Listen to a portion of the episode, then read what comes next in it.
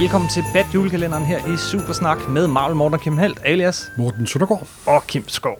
Vi er nået til love nummer 11. her i december måneds Bad Julekalender, og Simpelthen. bag den love gemmer sig, kan man sige, på nogle måder konsekvenserne af, hvad der gemmer sig bag en love for to afsnit siden, nemlig konsekvenserne af Frank Millers Dark Knight Returns og Year One.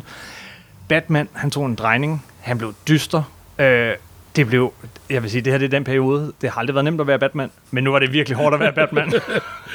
Hvis man skal give det her øh, afsnit en overskrift, skal vi selvfølgelig, så er det Robin bliver dræbt, og Batman brækker ryggen. Simpelthen. Det var, jamen, det var jo det, som er, altså, inden for animation, der har man det, der hedder dem, der laver bevægelsen, og dem, der hedder in-betweenere. Mm. Og Miller havde lavet Year One, hvor det starter, Batman, og Batman uh, Returns, Dark Knight Returns, hvor det sluttede. Så kunne alle andre få, få lov til at arbejde ind, ind imellem. Og det gjorde de så. Og det er stort set det, vi har set siden, med nogle enkelte afstikker, som vi vender tilbage til i løbet af julekalenderen. Men, men Men, Ej, de er ved at, vende, at komme ud af det her efter... Men Millers indvirkning varede 20-25 år. det gjorde Og det var ganske utroligt, simpelthen. simpelthen. En anden, vi har talt om tidligere, var uh, Dennis O'Neill, som jo skrev nogle uh, super gode hæfter i 70'erne sammen med uh, Neil Adams og mange andre. Han blev redaktør. I stedet for Julie Schwartz, der jo gik på pension, simpelthen. Ja, så, Så også den moderne garde har taget over nu. mm-hmm. Så nu er det en fuldblods moderne Bad Batman. Og selvom uh, vi giver uh, Miller uh, ære for mange ting, så skal vi også huske, det var faktisk Dennis O'Neill, der, der på mange måder bragte ham uh, tilbage til, og, og gjorde ham til The Dark Knight. Man kan sige, at Miller var sugar on top, nu for at citere øh, en meget berømt film. Men, øh, men øh, skal vi ikke starte der, hvor det første gang går rigtig galt for Batman? Jo. Øh, Lad os starte med, med, at han fik en ny Robin. Øh, Ja. En nummer to Robin. Øh, Dick Grayson var taget afsted øh, først på universitetet, og så blev medlem af en ny titan og skiftet til Nightwing. Og så, øh, og så øh, hvad hedder det, øh, ja, så fik han en ny, som hedder Jason Todd. Og den første udgave af Jason Todd, for der findes nemlig to forskellige udgaver nemlig. Den første udgave, det var bare sådan en nærmest kopi af Dick Grayson. Han, hans forældre havde været cirkusartister, der var blevet myrdet af gangster, og så ser Batman jo muligheden for at kunne forme et ung sind til at blive den nye Robin, ligesom den gamle Robin. Og det var sådan set det. Men så efter Crisis on Infinite Earth, skråstreg Batman Year One, hvor de jo om, sådan kal, omkalfrerede Ja, de lavede lidt om. de lavede lidt op på DC-kronologien. Der lavede de også Jason Todd om. Og hvornår er vi egentlig i årstal her? Det glemte vi at nævne. Og vi er i omkring øh, 4 88, 89, Mm-hmm. så vidt jeg husker. Det, det, det er sjovt med årstal, og nogle gange husker man numrene bedre, end man husker, års, husker årstal. Og det er også nogle gange bedre at huske numre, fordi så bliver kronologien holdt ved lige. Nej, men de gjorde øh, Jason Todd til en lidt af en ungdomsforbryder i, i stedet for, og så sådan den the bad boy, og ikke rigtig gjorde, hvad farmand sagde. Han, han, Batman finder ham jo, ved, hvor han er i færd med at stjæle øh, dæk fra Batmobilen. Batmobilen simpelthen. og det er da en frisk ung mand, der udviser, øh, udviser øh, initi- initiativ, må man sige. Ja. Men det var så den nye Robin. Og der fandt de jo øh, forfatterne ud af, især at Jim Starling var blevet hovedforfatter på det her tidspunkt. Mm-hmm. Og det er den Jim Starling med det. Thanos og Marvel-tegner, der faktisk gået over til DC var blevet for, for, forfatter. Og øh, det er jo lige, at Jim Starling fandt ud af, at Jason Todd, hvis det ikke var så populær som den forrige Robin, Nej. og, og de var også lidt fulde for, for sådan forbløffet over det, fordi han havde sej, synes de, og så videre, men han var lagt for had, den gode Jason Todd. Og så gik de med sådan små planer om, at måske skulle vi prøve at udsætte ham for noget livsfare, eller måske ligefrem slå ham ihjel. Men øh, de tog ikke øh, selv at tage beslutningen. Ja, det var det. Så tænkte jeg, vi kan måske også få lidt promotion der, tænkte de nok også, og så videre. Og så til bad Jim Starling om at brygge en historie sammen, der hed Dead in the Family. Mm-hmm. Og det var selvfølgelig, hvis nogen skal slå nogen ihjel i batman så må det være hovedskurken, og det var selvfølgelig Joe Jokeren. Aha. Og på det tidspunkt var USA's forhold til Mellemøsten. På det tidspunkt. ja, på det, det var dårligere, end det er i dag faktisk, ja. hvis, at, men at det, hvis, det er for, hvis man kan forestille sig det. Og så var der sådan en historie med, at det endte med, at Jokeren havde sprunget en bombe i luften, og Batman graver Robin op. Ja. Og så står der, skal Robin leve, eller skal Robin dø? Jeg bliver nødt til at... Øh, du siger, at øh, forholdet til Mellemøsten, det er jo fordi, øh, at du sprang lige over, at Jokeren øh, var blevet en slags sheik i Mellemøsten. Ja, det, det, er ved du hvad, det er fordi, at det var Tim Pave, der tegnede, han tegnet historien. Ja. Og når man læser den i dag, så er den jo altså... den der billede, hvor Jokeren har shike-udstyr på, det kan jeg ikke få ud af mit hoved. Nej, det kan jeg heller ikke. Og jeg synes, det er så tåbeligt. Ja. Det var derfor, jeg ikke nævnte det simpelthen.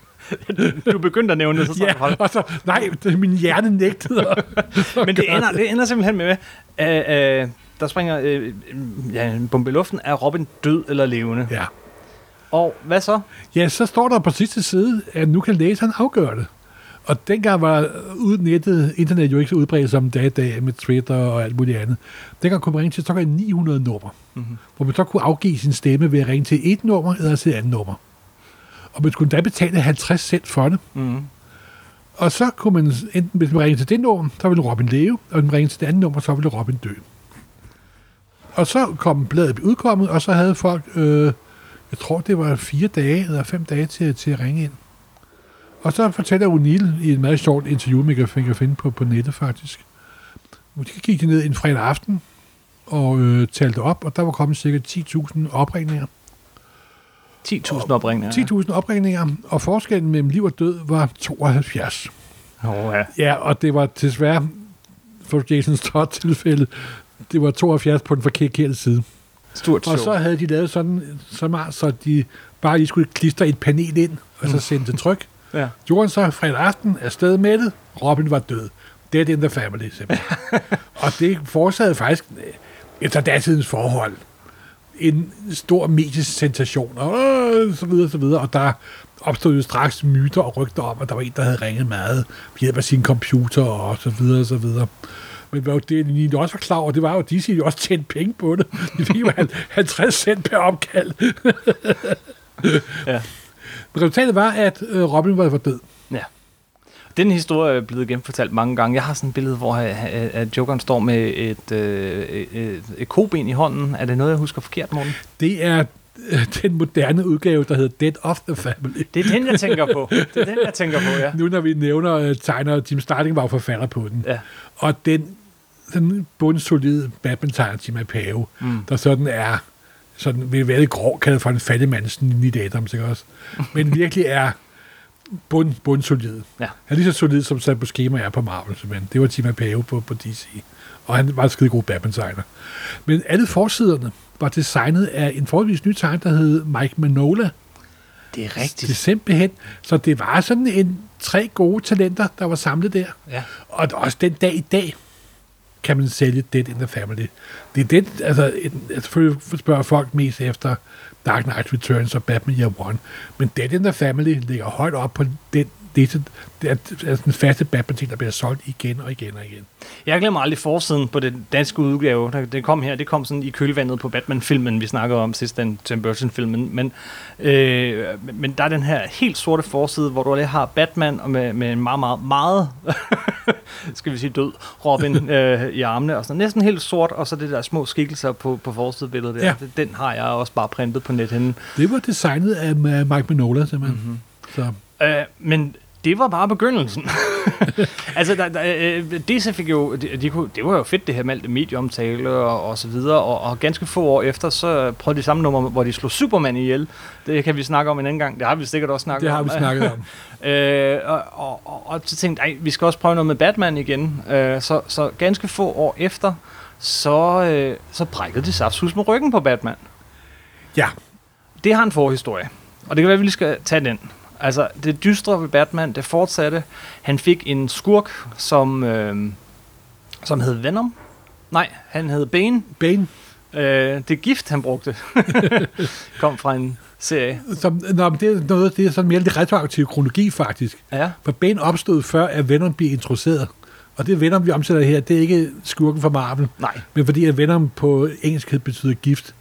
Men det, at da Batman sådan også var blevet mørkt, og Batman også var blevet meget mere populær, på grund af Dark Knight Returns og Miller osv., så, videre, så besluttede DC for første gang siden Batman nummer 1 i 1940 at lave en ny regulær Batman-serie, Mm-hmm. der kun var med Batman. Ja. Der havde i forvejen været nogle team up, sådan uh, Brave and the Bold og World Finest og så videre. Men de starter en ny serie, der hedder Legends of the Dark Knight. Med en, øh, med en redaktør, som, som vi også har snakket om tidligere her i, i, øh, i Batman julekalenderen, ikke? Archie Goodwin. Ja, net, netop. Og Legends of the Dark Knight var jo forhold til alle andre faste Batman-serier ikke en, der giver en del af kronologien. Nej, så de havde Den- meget større frihed til at Meget gøre, større fred, og det be- og bestod af korte, længere historier, som regel på en 3, 4, 5, 6 afsnit, lavet af et team, skiftende med meget berømte forfattere og berømte tegnere. Ja, den kom også på dansk i en, i en periode, hvor man fik de Ja. her øh, hele afsluttede historier til Og, og alt andet lige, så er det nok den Batman, der kom sikkert 230 nummer af den gennem årene. Mm. Alt andet lige er det nok den Batman-serie, hvor der kommer flest virkelig gode, gode ting. Mm-hmm. De starter for eksempel ud med en øh, længere historie, der handlede om, hvad skete der dagen efter dagen efter Batman blev, blev Batman og, og Ja. så videre. Men en af de første historier der, det var, hvor um, er jo skrevet af Daniel Neal, hvor han forklarer det, der har gjort Bane til Bane. Der er en historie om, at Batman også bliver udsat for det samme, og den hedder Venom. Ja. Og det er en af de allerbedste Batman-historier, der, der er skrevet simpelthen. Det handler om, hvordan Batman bliver narkoman og får den største, vildeste kolde tyrker ever simpelthen. Det er så meget en Danny O'Neill-historie, ikke? det, simpelthen. Fordi det er sjovt, det er fascinerende er også, at Daniel O'Neill selv har prøvet at være Ej, ja. afhængig. Han har Ja. været alkoholiker i mange år ja. og kommet ud af det. Og folk, der er kommet igennem noget over på den anden side, de er meget, meget bedre til at skrive og forklare, hvordan det er at være den type mennesker der. Ganske fantastisk historie. Men Legends of the Dark Knight var sådan så også, som du selv sagde, det der gjorde den nye mørke Batman var. Og det var... Øh, senere er der kommet en fantastisk historie af Grant Morrison og Mike Minola og og det var, det var er stadig en fantastisk kilde at gå tilbage til, og den er som sagt ikke spor kron- kron- kronologisk. Nej, så det var sådan en, hvor man bare kunne tage en, en historie og begynde hvor som helst. Og det er noget kendetegnende ved hele den her periode, øh, hele vejen op igennem 90'erne, er, at, at, at, at, at, at Batman ligesom ikke er bundet af sin kronologi længere. At, at der, altså, jo, det er han Jo, selvfølgelig man kan faktisk sige, at kronologien men, bliver, meget, bliver meget med indarbejdet jo faktisk, ikke? Jo, men de bedste Batman-historier er sådan hævet ud af kronologien. Nå, ja, Øh, men der- der- de har en der- fast det- plads. Altså, det, det, det, det er noget, det er altid meget bevidst om, at den her, den foregår i år to, den her foregår år tre, og, og så videre. Men, men, men, men at, at det er ikke at den fortsatte Batman-historie, der er ligesom... At, Nej, altså, at der, de der, der sker historier. det, at kvalitetsbatmanden flytter fra kronologien over i projekterne, Ja, hvor et berømte team og tegnere og forfattere får lov til at I kan bruge lige lang tid ved på at lave den historie, så udgiver vi den senere. mm-hmm. Og det betyder jo også, at for det første kommer der meget, meget mere Batman, end der er kommet før. ja et helt det er blad. fuldstændig eksploderer simpelthen, ikke? Og kvaliteten går fuldstændig i top, simpelthen. Mhm. Mm-hmm. Altså. Han er den tegne, jeg ved ikke, godt sagt det før, jeg siger det en gang til, han er den tegneseriefigur, der har lavet flest tegne, tegneserier med overhovedet, og kvaliteten er i top, top, top. For alle tegnere er det lidt af en hættekral at få lov til at lave en Bad Batman. Og her snakker vi vel at mærke 90'erne, som er nok det dårligste årti for amerikansk tegneserier. øh, og, og nej, Batman, han klarer den. Han klarer den rigtig Simpelthen, godt. simpelthen. Ikke altid ubetinget godt. Fordi Nej. tilbage til Bane.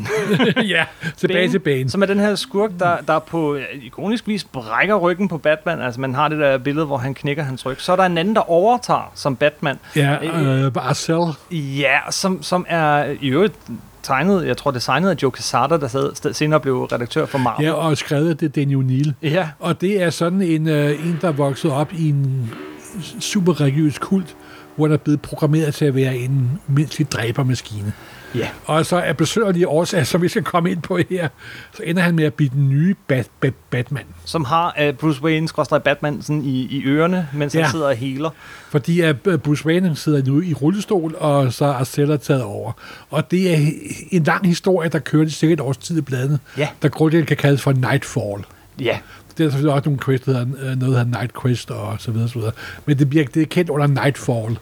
Og det var en, en lang historie, der kørte over alle bladene. igen meget 90'er. Ja, meget 90'er-agtigt. ja. Og den er faktisk læsbar den dag i dag. Den er læsbar, men det er, den, den trækker også i langdrag, og ja, Det godt gør nok en grim drag. Lidt ligesom, jeg kan sige, det er Batmans klonsaga, ikke også? Ja, det er næsten, næsten. Så galt er det dog ikke. Nej, Men, den, den er betydeligt bedre, vil jeg, vil jeg lige sige. men man ventede jo på, at Batman vendte tilbage. De, Det er selvfølgelig også gjorde, selvfølgelig. Ikke også? de sprang det klogeligt over på dansk, vil jeg sige. Øh, men, Men, men, der, men også ham der Arcel, efter han har været Batman et stykke tid, så flytter han tilbage og bliver selv og sagt, leder han ud af kronologien.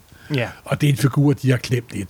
øh, Han skal nok vende tilbage, bare roligt. sikkert, Alt vender sikkert, tilbage, sikkert. Morten. Det er tegneserier. Sikkert, sikkert, sikkert, sikkert. Øh, så ja, og så vender Batman tilbage igen, og han får også en ny Robin. Ja, så efter et øh, behørig periode med sort, arm, sort armbind, så kommer den tredje Robin, og det er Tim Drake.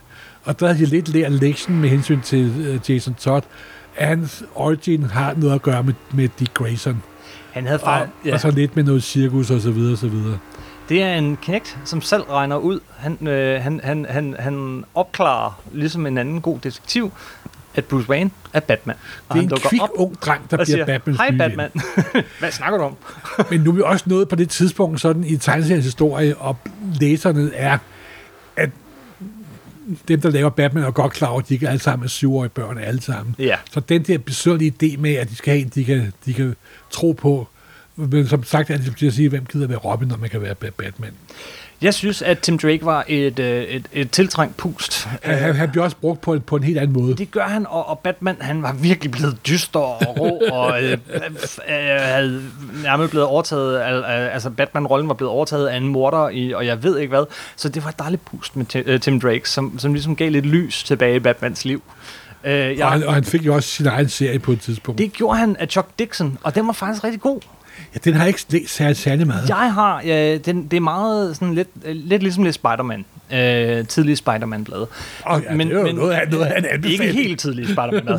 Nå, nå, okay. så god er de heller ikke. øh, men det var faktisk en rigtig god øh, serie af Chuck Dixon, som øh, jeg tror, han skrev samtlige numre, øh, og også en af de der lyspunkter i 90'erne. Det tror du siger med Chuck Dixon, det er også en uh, meget brugt Batman-forfatter. Mm. Han har aldrig været særlig højt op på min uh, liste over gode forfattere. Øh, Øh, en, en, en ordentlig grund har jeg aldrig rigtig kunne få...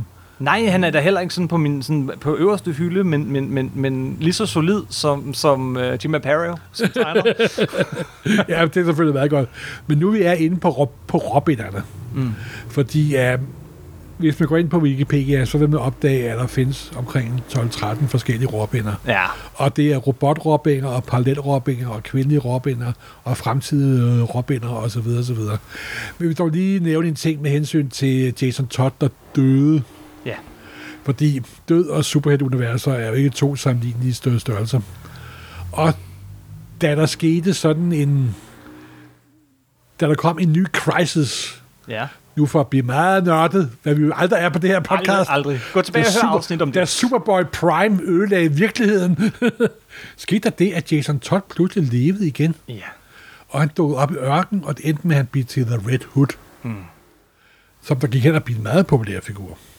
Og nu er vi langt op i tiden. Ja, ja, og så kom der også en ny Red Hood, og så videre, så videre. Ja, ja, ja. Så det er bare, når folk undrer sig over, jamen Jason Todd lever der stadigvæk, gør han ikke, og det gør han, og gør han ikke alligevel. Men det er problemet lidt med DC og kronologi, er, at de- den bliver hele tiden lavet om. Men grund til det her afsnit, det her kalenderlov, det hed øh, Robin brækker ryggen, og nej, altså, 90'er. ja, Robin øh, dør, og Batman brækker ryggen, Ja. er fordi det her, det topper. Det dystre, det ekstreme Simpelthen. med, og, og Batman bliver overtaget, altså nærmest, nærmest en Iron Man morderisk øh, ting med pigge, og jeg ved ikke hvad. Øh, det her, det topper. Så kommer øh, den nye Robin, og Batman begynder sådan at blive lidt mere Batman. Jeg ved ikke, hvad det er med Robin og Batman. Jeg, jeg bryder mig ikke om Robin. Ingen bryder sig rigtig om Robin. Men jeg tror, Batman trænger til en Robin. Øh, jo, men jeg tror også, øh, det kunne jeg se på, da jeg stod og solgte tegn, tegneserie, at Robin var enormt populær blandt piger. Ja. Øh, både den normale Robin og så øh, Nightwing, øh, Dick Grayson ud, mm. ud, ud, udgaven. Den var virkelig populær faktisk på, på et tidspunkt. Så, og det er også det, der også sker ud af 80'erne og 90'erne, det er også, at piger, mange af piger begynder at læse superhelt. ja. Hvad der er gudskelov for det, simpelthen. Men skal vi sige godt for i dag med Jeg tror, vi har rundet... Øh, det, De mørke ja, 90'er. De mørke 90'er. Som den mørke Batman. Batman. Så med Batman, øh, med Batman er mørk på den rigtige måde. det, bliver ikke, øh, det bliver ikke så slemt som så meget andet i 90'erne. Og som du selv sagde, Legends of the Dark Knight, den serie, der er nogle virkelig gode Batman-historier i den, og der kommer også en masse one-shots. Den, det- er, den er fyldt med juveler. Det er den i hvert fald. Og her holder vi lige en lille smule med tegneserien, øh, inden vi vender tilbage til, til den rigtige Batman. Øh, der, der er nogle kalenderlover endnu, før vi vender tilbage til, til Batman-kronologien. Ligesom sidst, hvor vi tog en afstikker til filmene, så tager vi også nogle afstikker de næste par gange. Men det handler alt sammen om Batman. Simpelthen. Fortsat god jul, dejlig december.